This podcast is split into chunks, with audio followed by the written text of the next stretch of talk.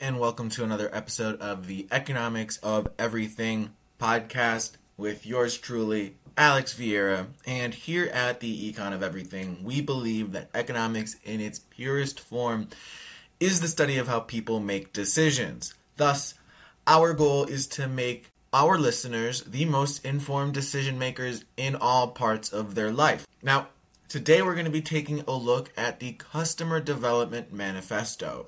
It is a 14 rule manifesto written by Steve Blank with the Startup Owner Manual. And it's a very good overview of what needs to be done when you're starting a business in a new industry. I know we've been talking about a lot of different industries, and that's going to continue. But it's really important to really dig down into what is your customer who are your cus- who are your customers and the process and the rules and mentality that you need to have to be successful in that. Now if you want to give the book a read feel free to go onto our website the econ of everything and you can buy it on there. Now there are 14 rules. The first rule of the customer development manifesto is that there are no facts inside of your building. So you need to get out. You need, you as the founder, you need to start hitting the pavement, start talking to people. Business at the end of its day is a contact sport. And if you're not talking to your potential clients, then you're not discovering if what you're making is necessary, if what you're making is filling a need, and if what you're making works. And so there's a lot of faith based entrepreneurs. One person I know has spent a lot of time building a really cool app. But when you're in the web development space, you sit in your house, you code on your computer for 50 bajillion hours, and then you come out of your little little computer development cave and you're like, who wants to buy this? And that's the wrong way for you to do this. You have to make small circles of completed products and then test those hypotheses out in the marketplace by having face to face interactions with your ideal customer. Because remember, we have a optimistic idea of how you want the vision of your business to be. Your job as the founder is to discover the difference between fact and fiction. And so you generate your hypothesis of this big pen is going to be the most important and most sold pen in the world. And then you go out to the market and go, hey, would you use this pen? And you do that on a repeated basis until you're confident and you have enough market support that says that this pen is going to be the leading pen for the future. The second rule is to pair customer development with agile development. When you're looking at a more established corporate business, you tend to see a lot of large waterfall processes for them to do and develop different products. First, it goes to the development team, and then it goes to architecture, and then engineering. And it could take six months for a pro- product to be developed. And that's fine when you're a large, uh, if you're Apple and you don't talk about the Apple Watch for four years, and then you come out and you're like, hey, it's the Apple Watch because you've already have a system and you have a, a whole business in place. But when you're a solo entrepreneur and you are trying to build a product, you make small iterations and you you get customer feedback as quickly as you can and then you make changes to those products to your services and the shorter your feedback loop the more you're able to change and adapt to the actual market and not the hypothetical market that is currently living in your brain. And so you really have to design your business to be continuously changing towards its customers. The third rule is failure is an integral part of the search of your successful business model. In fact, if you are scared to fail in a startup, then you're destined to. And that's a very difficult process to get accustomed to when you're starting off in your business because in a startup, you're not executing a set list of tasks given to you by a higher up. you are searching for what those tasks should be. So you're not executing, you're searching. And the only way for you to find the right path is by experimenting with a lot of different paths. And you can't get to the right path without failing. And that's that's something that becomes ingrained in the startup mentality, the startup world. And so if you're not if you're too scared to fail, then you're not going to take any path. And that the indecision will be your ultimate failure. Next, number 4 is making continuous iterations and pivots. You see, when a company is limping along and they're not able to generate the cash flow they need, then only dramatic changes to one or more business models of that company can really set it back onto a successful path. And that is something that needs to be very simple and quick when you're dealing with these iterations. Take Groupon, for example. Groupon had a $12 billion pivot. They started off as Point, which was a social networking site that was competing with your Apples, with your Facebooks, with your uh, MySpaces, and they were trying to be create a social network for people who want to solve problems. And then they were running out of runway. They weren't generating, they weren't monetizing on that community. And then they looked at their data and they realized that the best producing content was the ones that grouped sales and gave them a coupon. And so in 2008, the founder changed their whole company, changed the name to Groupon.com, and started offering weekly discounts, with their first discount being a buy two pizzas and you get 20% off. And they got 20 sales, and that set themselves up for them to eventually have a $12 billion exit into the IPO market. And so that is that's something that is important. Just because you're on a specific path for profitability based on the vision of you you the founder have doesn't mean that that path is going to be the one that gets you to your successful business model. Be like groupon. Be ready to find the thing that the customers care about most and capitalize on it. The fifth is no business plan survives the first contact with customers so use a more free flowing business model canvas instead. When you're in the the pitch phase, when you're trying to raise funding, you want to make all of these assumptions. Oh, revenue is going to be $50 billion in three years because the addressable market is 100 trillion and I know five people and if I can just get into Walmart and Stacy's, then it's going to be a billion dollar company. I know it. That's just how it's going to be. Having that rigid business model puts your company in a very vulnerable position because if you start making hiring decisions uh, marketing decisions based on this hypothetical business model on a whole bunch of assumptions that haven't been proven then you risk using and drying up all of the funds available in your company the business model really needs to look at these few key factors. You need to understand the value proposition, customer segmentation, distribution channel, customer relations, revenue streams, resources, activities, partners, and cost structure. And so these eight different parts of the business model, you need to look at them and create your own assumptions of what is the value proposition? Who are the partners that I need? What are the types of revenue streams that we can take advantage? Write out all of those assumptions. And then you, as the founder, you, as the founding team, test those assumptions. Ask people, is this something valuable to you? Would you partner with this company? Is this a product that you would put on your distribution channels?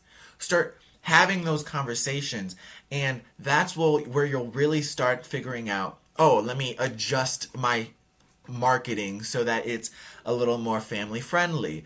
Let me move the way that the product is created so that I can get better distribution channels. And you start proving out those variable various different business model sections until you have something concrete based on user interaction to really move on. Next is you need to design experiments to test and validate your hypothesis.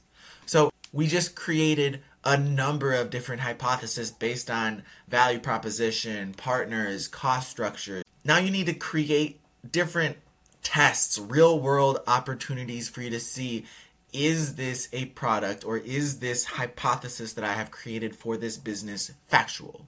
Or is it something that I have dreamt up? And these tests don't need to be super expensive. You don't need to spend billions of dollars trying to prove whether or not something is going to work. They can be as simple as a product demonstration or, or a demo product or a conversation at a networking event. I know when I was trying to find my space in the market, my testing was I would go to networking events and talk to a lot of people I've never met before. And my test was how do I introduce myself in a way that puts me in a authoritative position as an economist in my market who can help them with a number of different problems and projects.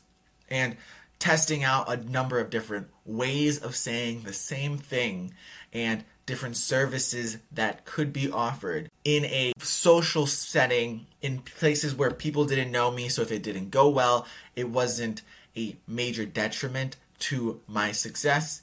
That is a very easy way for you to test your product and just see if it's something that would fit into the global market. And even if the people you're talking to isn't your direct customers or direct partners you're looking to become or talk to just that interaction and the the conflict of ideas that come when two people have a conversation about interesting topics forces you to have to establish your thoughts in a deeper place. And so your ability to combat the objections that people are going to throw at you increase as you talk to more people in the market. And they start asking you hey, what do you think about this? Have you ever tried that? Why are you doing it like this? Those little objections and questions really position you to better attack the problem than because you actually have to sit down and answer it. And so your attempt to answer those questions help narrow down your own business and that's why it's really important for you to test all of those hypotheses. Next is you need to agree on a market type because it changes everything. Now, one of the most important relationships that you need to wrap your head around is the relationship between the product and the market. Are you a new product in an existing market? Are you a new product in a new market? Are you a new product in an existing market and you're trying to be the lowest cost product? Are you the new product in an existing market and you're trying to be a very niche entrant with a high purchase price? Or are you just cloning a business model completely from a different country, a different geographic area, and just putting that business model into your local geographic space? All five of those different models have different thoughts and different conversations that need to be have. If you're an existing if you're trying to go into an existing market with a new product, is there space for that product? Why would they pick your product over a competitor? If you're a new product in a new market, you're dealing with needing to find who your customers are while you're trying to find if that product fits that customer. Because let's say AI is a new industry that is coming out. It's it's been a, it's been in the works, but let's say AI is a new market. If you don't even know who is going to use AI, but you made an AI product, then you're double tasked with finding out who is the people who use AI and then is my product the best for those people?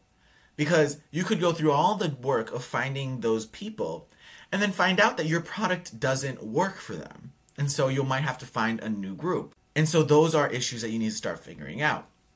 And then if you're going into an existing market, so if you're going into creating phones, for example, an existing market and you want to set yourself up as a lowest cost leader, then what is the compet that that's easier because you can already start looking at okay, who are my competitors in this space?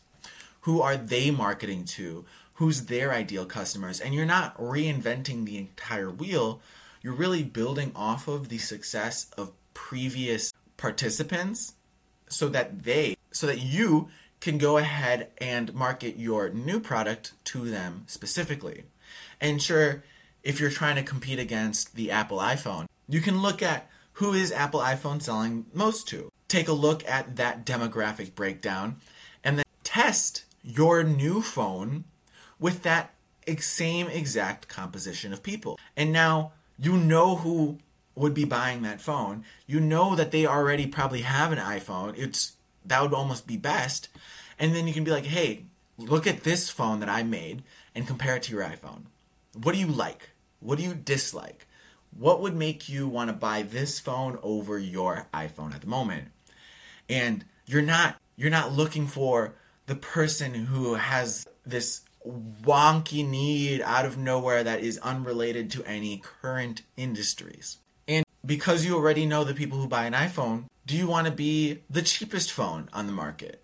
Or do you want to be the most expensive, but you only target a specific type of people? Or you look at their demographic breakdown and you see, wow, they they are underutilizing the 5 to 18 year old kids who still need to be in communication with their parents. And so I'm going to make a very specialized phone for that age demographic specifically, and I'm only going to sell to that demographic. And that niche allows you to possibly charge a higher service because you're servicing their needs better than the generic brand. So, those kind of conversations are all incredibly important. And then finally, cloning a business model that works in another country. That's a incredibly incredibly intelligent business model. And if you look at some of the biggest companies out in China, that is exactly what they did. Alibaba is a clone of Amazon.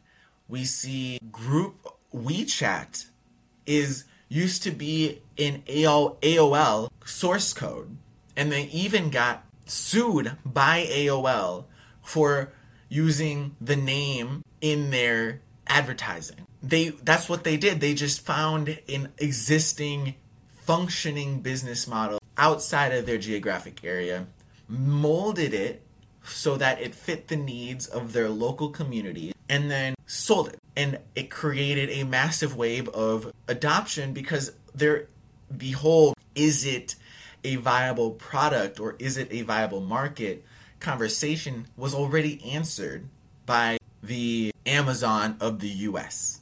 They already knew people needed an Amazon, but it was only in the US. There was no Amazon in China. And so, because the customer discovery, the customer acquisition, and the customer segmentation has all already been done by a different company, you can fast forward through that discovery and find yourself at the end where you have a successful business model and then you can scale that business model. And so we've got through about halfway through the 14 rules that I want to discuss.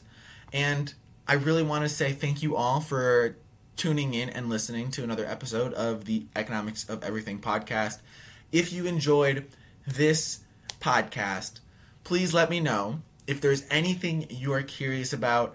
Right now, Econ of Everything is very focused on small business owners, entrepreneurs, people who are trying to make a difference in their local community. And so, if there's any questions that may help you in those areas, let me know. Because econ, at its purest form, is a study of how people make decisions. And so, the economics of everything, our interest is in your future value. Thank you all for coming in and listening. Please give us a like and a follow on where you're listening from. And um, let's stay in touch. I'll talk to you soon.